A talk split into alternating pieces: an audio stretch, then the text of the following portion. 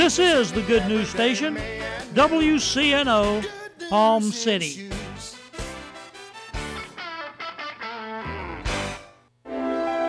Are you winning or losing in the game of life?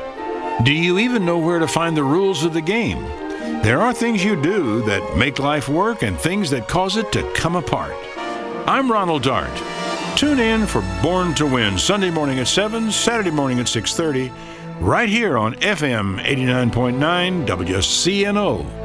And visit us online at borntowin.net.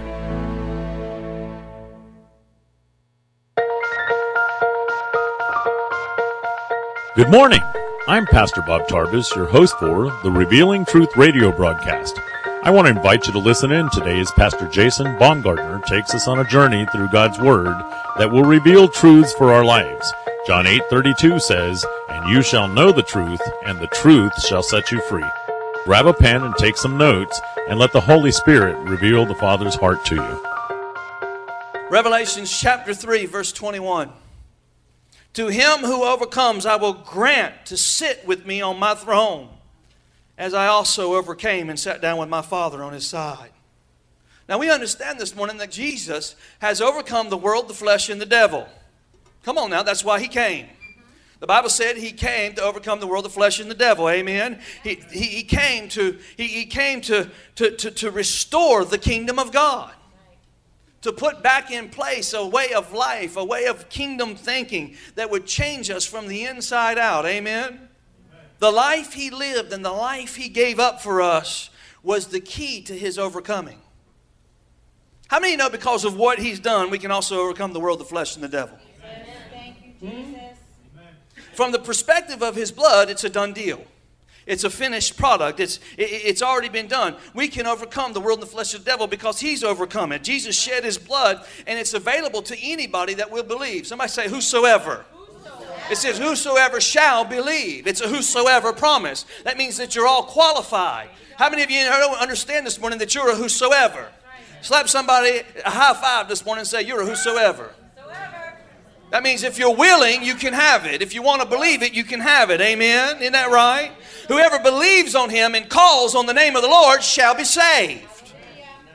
Oh, y'all could have shouted a little bit louder than that. Whoever believes in him and calls on the name of the Lord shall be saved. Somebody say, There's more. Huh? Because of what he did, we can be saved, and now we know him as Savior. But how many of you know this morning that God took it a step further than just having him as a Savior? He said, Not only do I want to save you, I want to give you a better way of living. Let me be the Lord of your life.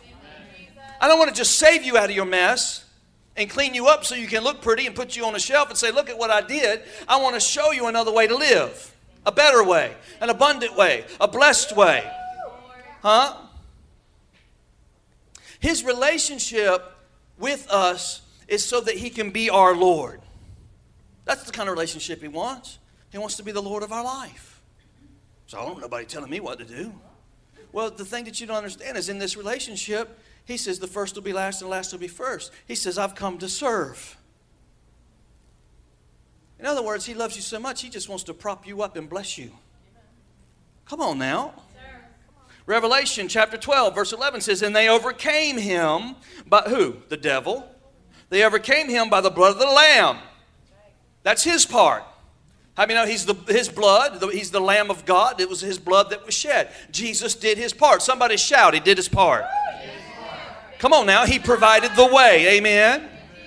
It says, and they overcame him by the blood of the Lamb, and then it goes on to say this, and by the word of their testimony. And they did not love their lives unto death. Somebody said, That's my part. That's my part. He did his part, and that's my part. I've got to testify. Yes, Hmm? That word that, that says they did not love their life even to death simply means that they were willing to lay down their life for the sake of the gospel. They were ready to give it all because the message was more important than the messenger. Absolutely. Come on now. How many know we're supposed to love our neighbors as ourselves? So we understand that the Bible clearly teaches us that we got to love ourselves. Come on, somebody say, I got to love myself. I can't hate myself. I mean, one of the enemy's ploys is to get you to a place where you can hate yourself so you can get into some kind of a mental state of being or depression so you take your own life. There is nobody that would ever take their own life unless they hated themselves. So, I mean, you got to love yourself. When you get home, look in the mirror and say, I love you. You're the best looking thing since sliced bread. You just, you just, you're like aged cheese. I got to say that because I'm getting old. You look like aged cheese. Just get better and better with time. You're like a fine wine. It's, it's going to brush the dust off of you and the whole gym go, look, it's an $80,000 bottle of wine. Can we drink some? No. Oh my, come on. But how many of you understand this morning? If you love yourself more than you love Him, and if you're not willing to lay down your life for Him, in other words, Matthew 10 39, he who finds his life will lose it, and he who loses his life for my sake will find it. Isn't that what Jesus said? That's important that we understand that. But the part of the scripture that I want to focus on this morning is by the word of their testimony. Somebody say the word of their testimony. If you want to live a life of being a reformer, you've got to have a testimony. If you're going to be an overcomer, you've got to have a testimony. It's important that we understand what we believe because behavior always follows belief. How many of you know that? We teach that here. Behavior always follows belief. You're going to behave what you believe. If you believe you're a, a, sorry sack and you ain't got no purpose in life and things are going down the tubes, then how many know that's the way you're going to look when everybody sees you? They go, man, they look pretty sorry. They look like they ain't going nowhere. Because you behave what you believe. Huh? If you believe that you're defeated, then you walk around with a defeated attitude. Where are you going? I'm going to the mall. I'll probably get in a wreck on the way there. Defeated. Come on, isn't that right? So, how many of you understand this morning that your testimony about the Lord is vital to overcoming? Your testimony about the Lord is vital to sustaining life. Thank God for the blood of Jesus. Thank God for His part. But how many of you know you got to do your part? Huh? Come on now. That's why James in chapter 1, verse 22 says this Be doers of the word, not hearers only, deceiving yourself. Come on, you can't just read the word like a good song, go, that sounds good, and then live life like hell. I went to a church, the pastor cusses. Huh? Hell is not a good way to live. In other words, we've got to live our testimony because in living our testimony, that's where we get the power to overcome. That's where we encourage ourselves. That's where we walk in faith. Huh? In other words, there's power in your testimony. God is building a testimony out of your life. Every day you walk with Him, every day you talk with Him, every day you pray, every day you read. God is building a testimony out of your life.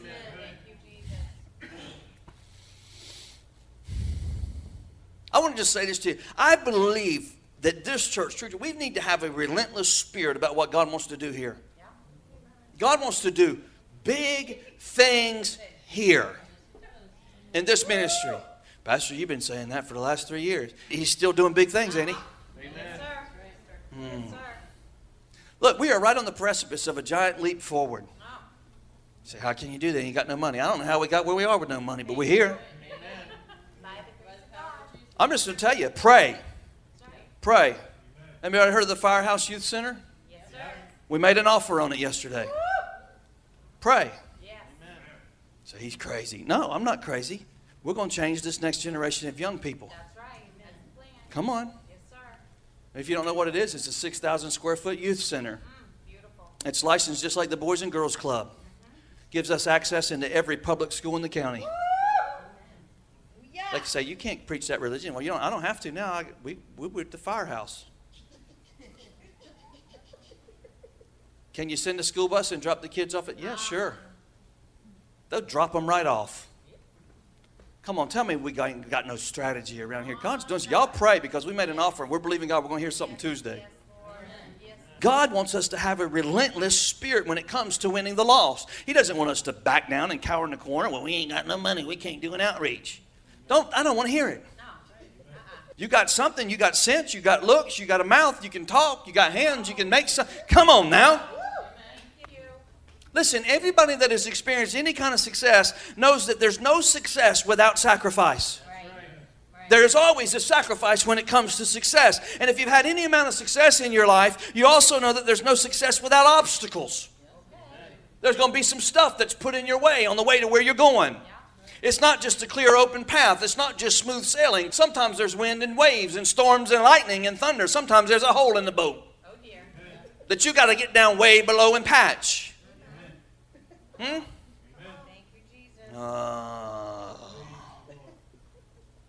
I know some of y'all are just going, man, he is just, what is he doing? I'm telling you the truth this morning. Many know Noah's Ark was not the Carnival Cruise Line? Huh? For them people to be saved, they had to get on board the ark. They were on that thing for 40 days. Can I just tell you, there was no electricity on the ark? There was no jacuzzi tub, no swimming pool, no nightclub, no stand up comedian, and no casino. It was not a pleasure cruise. How many know on board the ark they had to work together? They had to overcome together. How many know that there was a lot of animals on the ark? Thank you, Jesus. Thank you, Jesus. How many of them animals did not stop pooping and peeing for 40 days? That somebody had to go down and pick up the hockey and throw it off the side of the boat. See, we get this thing, oh, they're on the ark, they were saved. It was not a pleasure cruise. Oh, I ain't got no help, but I'm trying to help you this morning. There were some obstacles on the way to their success. Huh? I, I think it stunk so bad on the ark when they finally got off. Noah said, I got to get drunk. I've had enough of that thing. And he did. The first thing he did was plant a vineyard. The first thing. Noah gets off the ark. He doesn't go pray to God. He doesn't build a temple. He doesn't build a house. He plants a vineyard. There are obstacles on the way to your dream. And I have to tell you this morning, not everybody is excited about your dream. How many know the day you shared your dream, not everybody jumped up and said, Hallelujah? There comes a time in our life when we have to develop a relentless spirit, a time when we refuse to give up, a time when we say, No, I'm pressing on through to this thing that God has for me. I've got a dream, and by the power of the testimony of what God has done in my life, I will see this dream come to pass. I will see it come to pass. And you know what? The enemy will always try to wait you out. He just wait you out. Well, they'll be, they'll be 28, then they'll be 38. They'll give up. It takes a relentless spirit to move forward. You know, the people that started out in this ministry, some of them are not here. You know why? It's not because they're not bad, they're bad people. It's not because they were called somewhere else. It's because they never developed a relentless spirit to say, I'm going to stick it out no matter what. I'm going to press through even when I'm offended. I'm going to hang in there when I don't like what he says. I'm going to move in even when I don't like it when the pastor's wife doesn't say hi to me. Because God has called me to that place, and I'm going to be relentless until I see the vision come to pass. It takes a relentless spirit to move into what God has for you. There comes a time in our life where we have to say, I refuse to give up. I don't care if the bank is calling, they're picking the car up with a tow truck in the front yard. Sometimes you got to look out the window and go, I refuse to give up. Bye bye, car, God will give me another one. Bye bye, house, God will give me a better one.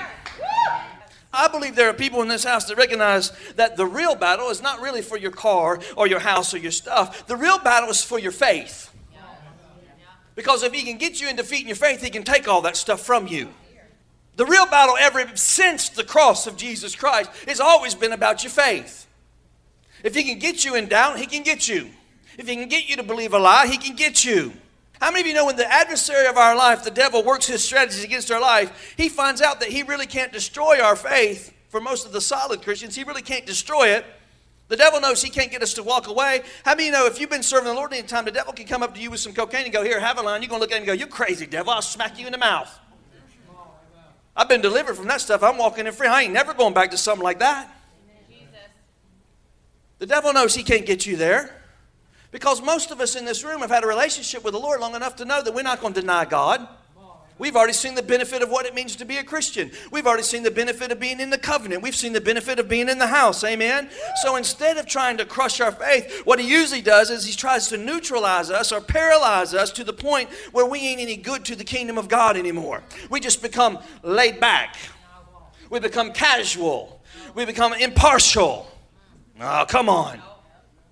He plans to get us to a place where we can just have enough sometimes to keep us from receiving what we're really supposed to have. He gets us to settle for less. Huh?